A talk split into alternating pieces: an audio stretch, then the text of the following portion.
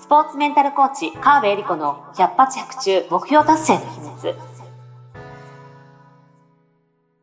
この番組は、オリンピック選手のメンタルコーチ、川辺恵里子が、スポーツだけではなく、ビジネスにも教育にも共通するメンタルの整え方について、あなたからの質問にお答えしながらお届けする番組です。ジュニア選手、トップアスリート、営業マン、企業経営者の目標達成までをサポートする、ハルアス株式会社の提供でお送りします。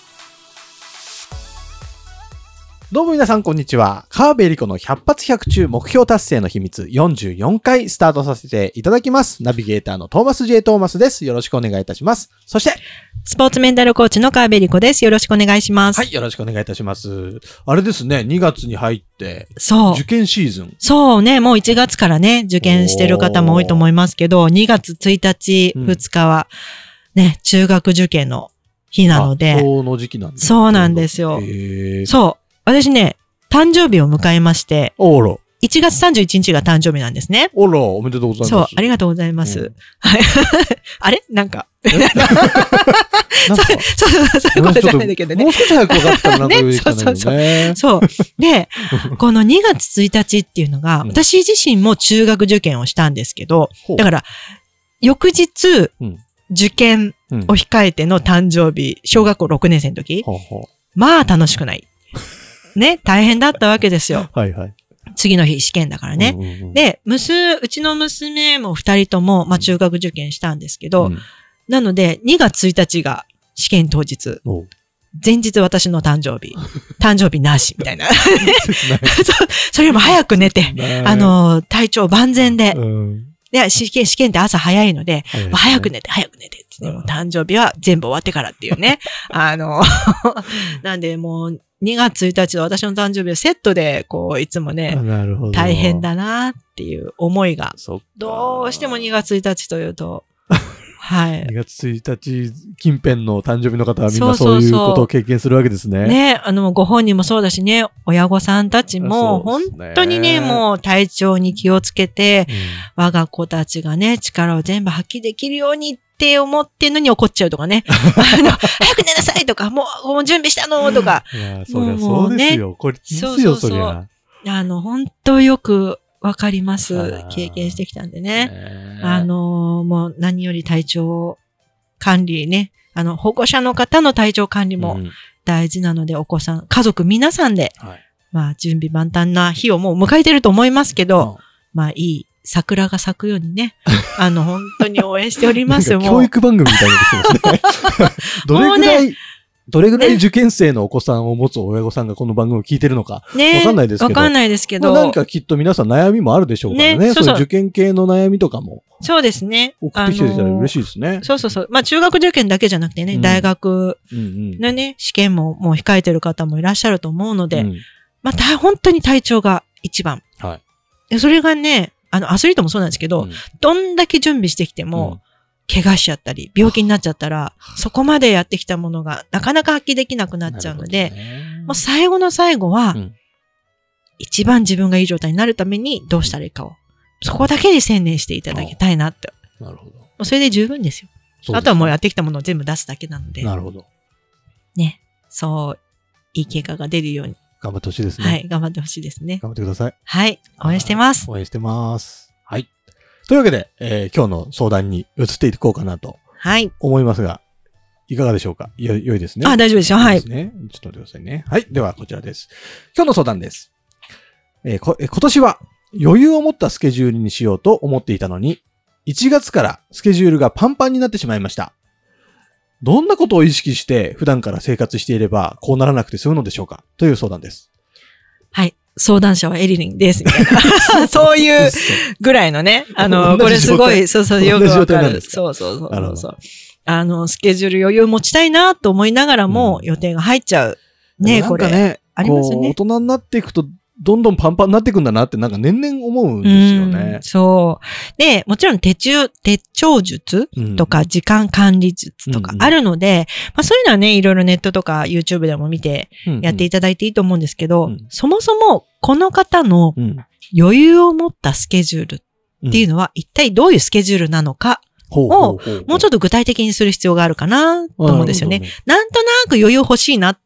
て思ってると思うんですよ。うん。うんでも、なんとなくだから、うんどんどん予定の方が入ってきちゃってパンパンになっちゃう。うん。うんうんうん自分の余裕を持ってる状態は一体どういう状態なのか。ここを明確にしときたいんですよね。なるほど。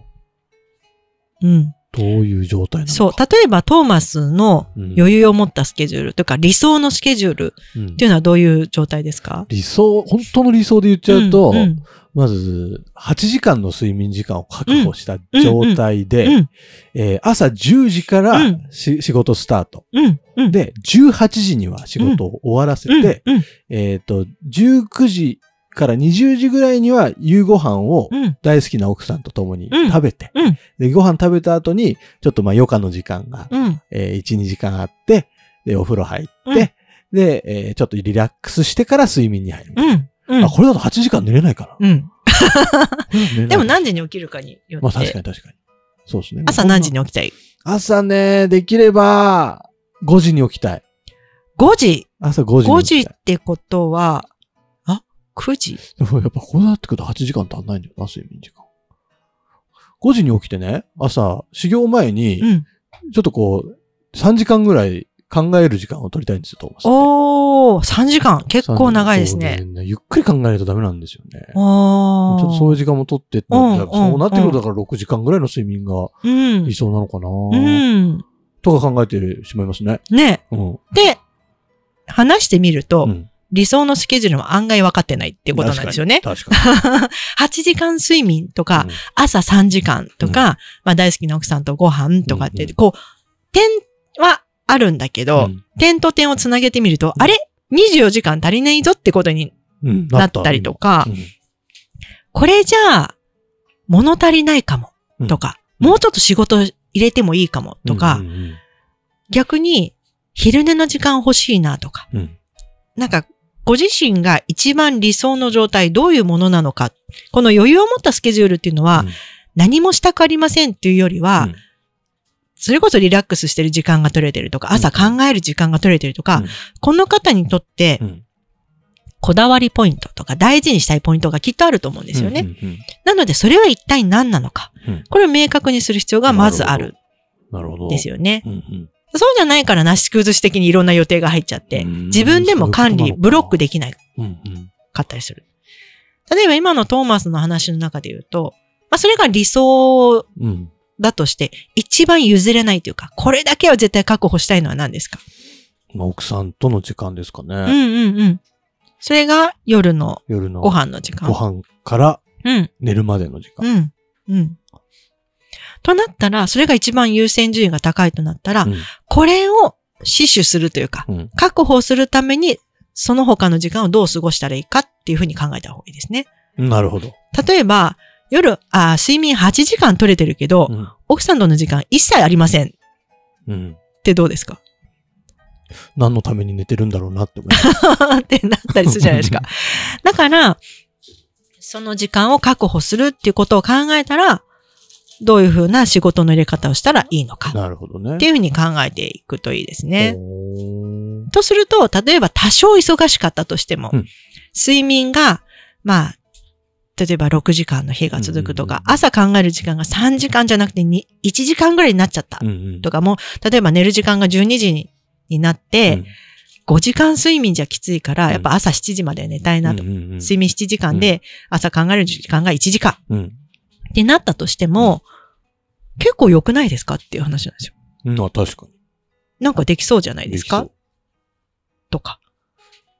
なんかそんな風に、妥協点をいいきなり妥協しなくてもいいんですけど、それってなんで、あ、これならいいかもって思うのは、そう自分が本当に大事なものは抑えてるからうんなるほど。なんですよね。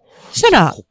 毎日毎日仕事が忙しくても、うん6時に終わらせるっていうところだけなんとかはいはいはいはい。確保する。うん。で奥さんとご飯食べる時間は確保する。うんここだけは絶対死守。っなるほど。ていうのを毎日やってたらう、んどうですか？いや、素敵な一一年が過ごせそうですね。そう。っていうように、この方にとって余裕を持ったスケジュールっていうのは一体何なのか。なるほど。そこから考えなきゃいけなかったんだ。そうなんですよ。えーちゃんと考えよう。そして自分が何を大事にしているのか。からの逆算しての24時間の使い方をそうそうそうそうそう。しっかり自分で理解しておくことが大事ですね。そうなんですよ。はあそう。だから、これが人によって違うんですよね。うん余裕を持ったスケジュールが100人いたり100通りあるうんし、今のトーマスはそれが大事かもしれないけど、もしかしたら3ヶ月後のトーマスは違うかもしれない。ねそっか、見直していかなきゃいけない、そう、見直す。す必要があるんですよ。なので、一回決めたらそれで終わりじゃなくって、うん今自分がいい状態で過ごせてるのはなんでなのか、うんうん。うまくいってる理由も確認して、うんそしたらそれはそのままでもいいかもしれないし、さらに良くするためにこうしたらいいかもしれないし、うんっていうふうにやっていくと、もう一年間た、一年経った後は、さらに素敵な毎日がもう確実に過ごせるようになってるんですよね。すごい。うん。で、もちろん、忙しくてとか、ちょっと想定外のことが起きてうんうん。崩れることもあるじゃないですか。うんね、そういう時もあると思います。はいはいだからそうなった時にまた何を大事にしたらいいのか。やっぱりご飯の時間だけは、とか奥さんと一緒にいる時間が3時間は取れなくてもご飯だけは一緒に食べたいうんうんうんとか、ここだけご飯食べてまたちょっと仕事とかいう時もあるかもしれない。あ本当の繁忙期よね。ねしょうがない時もあるじゃないですか。うんうんうんだけどご飯だけは。うんうんうんでやってたら、なんか頑張れそうじゃないですか。確かに。ちょっていうっとね、く崩れてきた時が一番多分大変だから、そういう時でも一回立ち止まって、そう自分と向き合って、何が大事か、そして。どう過ごしていくかを見直していく。そう。っていうのを余裕がある時にやっとくと、大変な時にそれ見直すほどね、うん暇じゃないんですよ。うん大変だから。うんうん見直せない。なので、余裕のある時に、ぜひ、余裕のあるというか、ね本当に、もう、いっぱいいっぱいになっちゃう前に、何が自分にとって大事なのか、どういうスケジュールにしたいのかを、うんまあ考えておくっていうのがすごい大事ですね。素晴らしい。なんかいいこと聞けた気がしますね。